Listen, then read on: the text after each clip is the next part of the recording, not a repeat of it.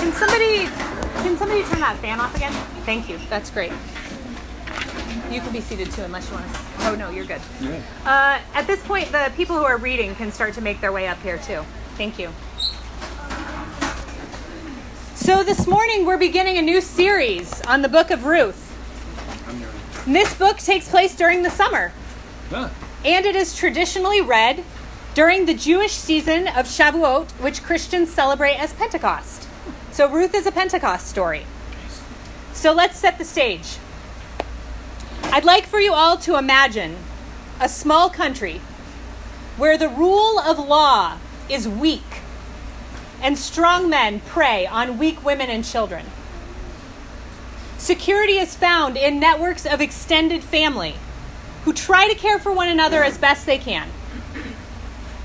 The people survive mainly on what they can grow and on the little that they can earn each day. And then an even greater disaster hits a famine. And so, as a last ditch effort to save their children, one couple without many close relatives makes the agonizing choice to leave behind everything familiar and seek a new life across the border where there's more opportunity. This is the situ- situation of ancient Israel in the time of the judges. When chieftains ruled the land. It was a lawless time, and the Bible tells us that during the time of the judges, everyone did what was right in their own eyes. This morning's story is a story about refugees and immigrants, vulnerable women, widows living in poverty, who come to rely only on one another and on the generosity of strangers. And over the next four weeks, we're going to see what this short book has to teach us about loyalty and faithfulness, about redemption and responsibility to those in need. I'm gonna have you come over here. Okay. got me here. Yep, you can be there. No. Go ahead. All right. In the days when judges ruled, there was a famine in the land, and a certain man of Bethlehem in Judah went to live in the country of Moab. He and his wife and two sons. The name of the man was Elimelech, and the name of his wife Naomi. And the names of his two sons were Mahlon and Chilion. They were Ephrathites from Bethlehem in Judah. They went into the country of Moab and remained there. But Elimelech and hus- the husband of Naomi died, and she was left with her two sons. Those these, the two sons, took Moabite wives. The name of one was Orpah, and the name of the other was Ruth. When they had lived there about ten years, both Mahlon and Chilion also died, so that the woman was left without her two sons and her husband. Then she started to return with her daughters in law from the country of Moab, for she had heard in the country of Moab that the Lord had considered his people and given them food. So she set out from the place where she had been living, she and her two daughters in law, and they went on their way to go back to the land of Judah. But Naomi said to her two daughters in law, Go back, each of you, to your mother's house. May the Lord deal kindly with you, as you have dealt with the dead and with me. The Lord grant that you may find security, each of you, in the house of your husband. Then she kissed them, and they wept aloud. They said, No, we will return with you to your people. But Naomi said, Turn back, my daughters. Why will you go with me? Do I still have sons in my womb that they may become your husbands? Turn back, my daughters. Go your way. For I am too old to have a husband. Even if I thought that was hopeful, there was hope for me. And even if I should have a husband tonight and bear sons, would you then wait until they were grown? Would you then refrain from marrying? No. It has been far more bitter for me than for you, because the hand of the Lord has turned against me. Then they wept aloud again. Orpah kissed her mother in law, but Ruth clung to her. See, your sister in law has gone back to her people and her gods. Return after your sister in law. But Ruth said, Do not press me to leave you or turn back from following you. Where you go, I will go. Where you lodge, I will lodge. Your people shall be my people, and your God, my God. Where you die, I will die. There will I be buried. May the Lord do thus and so to me, and more as well, even if even death parts me from you. When Naomi, when Naomi saw that she was determined to go with her, she said no more to her. So the two of them went on until they came to Bethlehem, when the whole town was stirred because of them, and the woman said, Is this Naomi? Call me no longer Naomi. Call me Mara, for the Almighty has dealt bitterly with me. I went away full, but the Lord has brought me back empty. Why call me Naomi when the Lord has dealt harshly with me and the Almighty has brought calamity upon me? So Naomi returned together with Ruth the Moabite, her daughter in law, who came back with her from the country of Moab. They came to Bethlehem at the beginning of the barley harvest. This is the word of God for all people. Thanks be to God. Thank you, guys.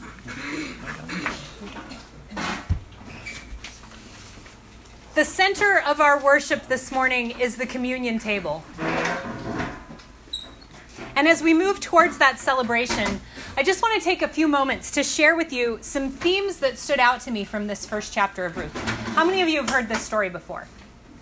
Most of you fairly familiar with it? Okay. If you haven't, I encourage you to read it this week. It's very short, it'll take you 20 minutes. So if you're just dying to know what happens to Ruth and Naomi, it's right there in your very own Bibles. You can read it. There's a lot more to this story than we might assume at first glance. This story contains really complex issues about who belongs in the community and who is responsible for the poor among us. These are issues that we're still negotiating in our culture today. Because even though the Bible was written in a specific place and a specific time, its themes continue to challenge us. So, this morning I want to share with you just a few things that I thought were especially meaningful for us to consider in light of who we are as Zion UCC in Delaware in the summer of 2018. We believe that God is leading us into a new season of life as a congregation. So, what does this chapter of Ruth have to say to us about that? First, the idea of returning. This Hebrew word, return, shows up 12 times just in this first chapter. Return, go back, turn away, it's all the same word. When Naomi's life has crumbled around her, she decides to return to Judah. However, the same word is used for Ruth and Orpah's plan to go with her and also for her encouragement to tell them to go back to Moab. So, how can the daughters in law return to somewhere they've never been? The reality is that none of us ever really return. The places we long to go to, the places we long to go back to, they aren't really there anymore. They're changed, and we are changed. And usually, when we say we want to go back to a place, what we really want to do is go back in time, which is impossible right now. Naomi said she wanted to go somewhere familiar, but what she really wanted was to go back to a time where she had her husband and her boys, where her family was intact, when she was happier, when her world made sense. And as we think about how God is moving us forward as a church, it's really tempting to think about progress in terms of returning to a place or a time that we used to know. How we used to do things at that church we used to go to. Or how things used to be at this church back in the day when we had a big old Sunday school. I think the message for us in Ruth this morning is that even if we try to return, we are inevitably going somewhere new and thank God. We don't want to be the church that we used to be because this city is not what it used to be. We want to be the church that Delaware needs now. We are grateful for how this church has been blessed in the past, and we can certainly look to our past for guidance. But like Ruth, with boldness and courage, we are returning to somewhere we've never been before. It may look familiar and it may remind us of things we've done before, but it's not going to be the same. And honestly, some of you may not think that's better at first. I understand that. But God willing, we are returning to exactly where we're supposed to be for this place and this time. Finally, the story contains themes of emptiness and fullness.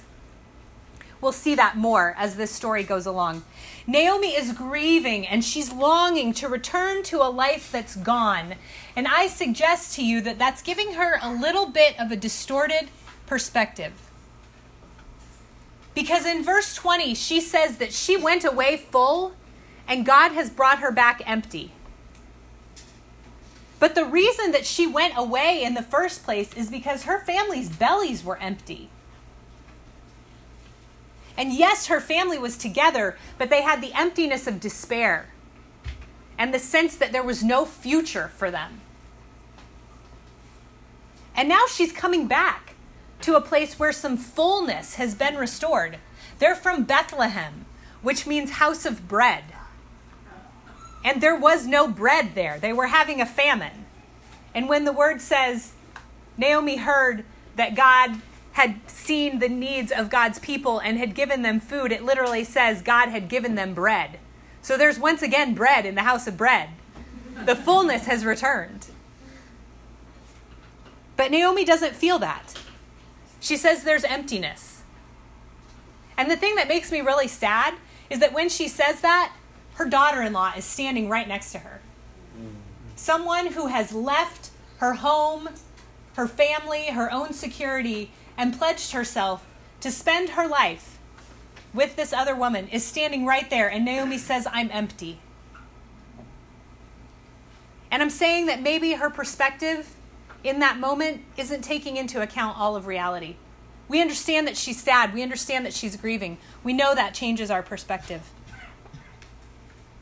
but maybe it's not quite accurate. And that's also something for us to think about as we move into this new season. When we look at our life together here in the basement, do we see emptiness or do we see fullness? When we look at our past, are we whitewashing it and saying it was full and overlooking some emptiness that may have been there? When we look at what we have now, are we seeing lack or are we seeing abundance? We choose. We get to choose what we see when we look around. In your own life, are there things that you are calling empty when really they're not? Is there maybe more than you have been willing to recognize so far? Do you have something in your life? Do you have a pain in your life that's skewing your perspective a little bit? Is there maybe more fullness than you've seen? And as we move to this table, we consider what it means to be empty and how God can fill us. And when we say that we're empty, it doesn't mean that we're worthless or awful. It means there's room in us for more goodness to be poured in.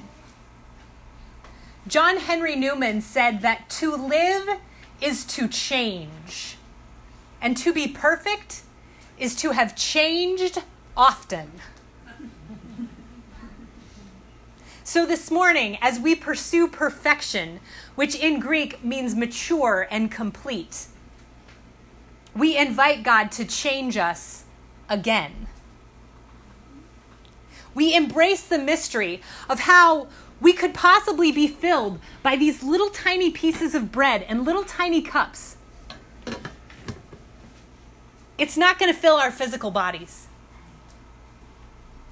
But this ritual will fill the empty places in our spirits as we open our hearts and minds to experience Jesus Christ. So that's great religious language. And some of you may want to say, Pastor Beth, I'd like for you to be a little bit more specific about what that means. And so maybe for you, it's the very conscious and logical act of remembering what kind of a life Jesus led. And in this moment, committing yourself again to live in that way. Maybe that's what it means for you to experience Christ at this table. Maybe for others of you, it's harder to describe and it's a sense. Some of you are very sense and feeling oriented. Maybe it's a sense of communion, a sense of inspiration, a sense of fellowship, a sense of love. And you credit that as coming straight from God to you this morning, filling you up, making you full. Because even though we come to the same table, Jesus meets us differently. Jesus meets us exactly as each one of us needs to be met. We are invited to come exactly as we are, empty in different ways, but trusting that we will all be filled and changed.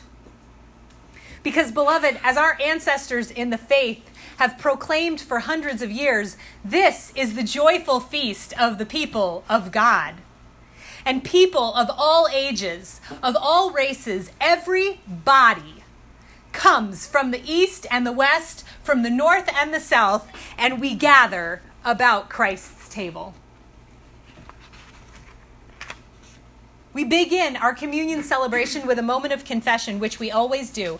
And we practice confession because it brings balance to our lives.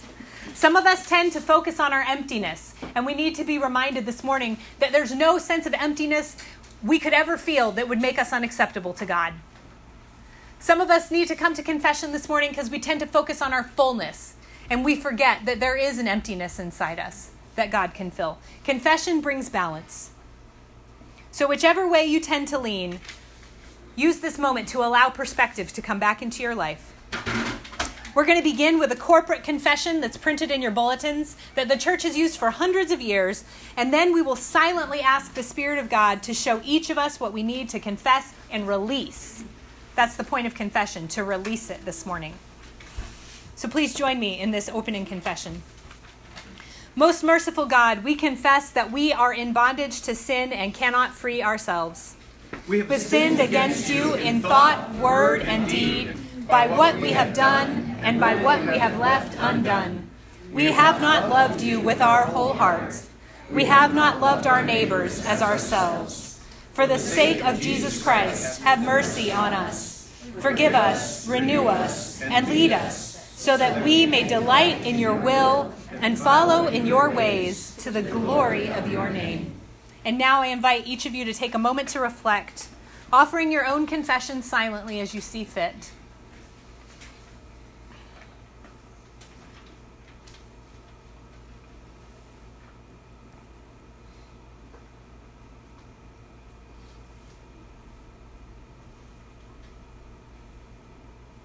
And now, friends, according to the proclamation of Jesus in Scripture, and through the power of his death and resurrection, receive God's grace.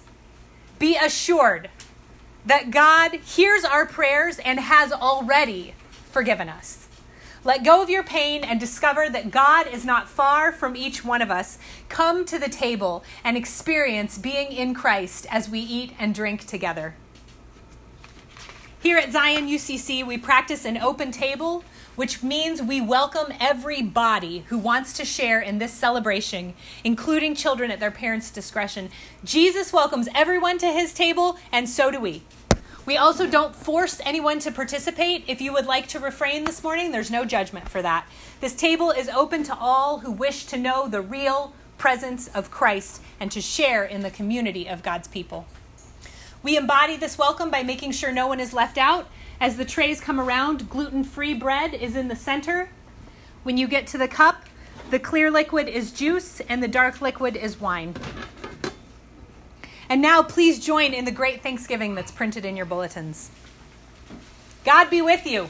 And also with you. Lift up your hearts. We lift them up to God. Let us give thanks to God Most High. Source of all, you created a planet full of life, including we humans, who are each and all created in your image. You taught our ancestors how to live in your world by giving them challenges as well as hope. You brought our forebears out of captivity in Egypt into fullness of life, and you sent prophets to teach us. Most of all, you sent us your child Jesus, the Word made flesh who showed us through his loving example how you love us. You call us to follow in the path of Jesus, empowering us with your holy breath to carry your message of hope and justice to the world. And so, with all creation, we join to praise you. Holy, holy, holy, God of love and majesty, the whole universe shouts your glory. Blessed is the one who comes in the name of our God. Hosanna in the highest. Uh, will the ushers please come forward? We're going to do this like we did. We'll hand it around, and Bill and Shirley can help make sure it goes to the next table. Friends, we remember that the Lord Jesus, on the night he was betrayed, took bread. And when he had given thanks, he broke it. And he said, This is my body, which is given for you. Do this in remembrance of me. In the same way, after supper, he took the cup, saying, This cup is the new covenant in my blood. Do this whenever you drink it in remembrance of me. For whenever you eat this bread and you drink this cup, we proclaim the Lord's death until he comes. And now I'll ask God's blessing.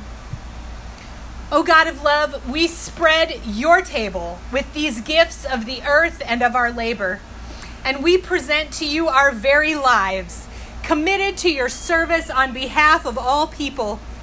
We ask you to send your Holy Spirit on this bread and on this cup and on us. Strengthen your universal church that it, we may be the champions of peace and justice in your world. Restore the earth through your grace that is able to make all things new. Amen.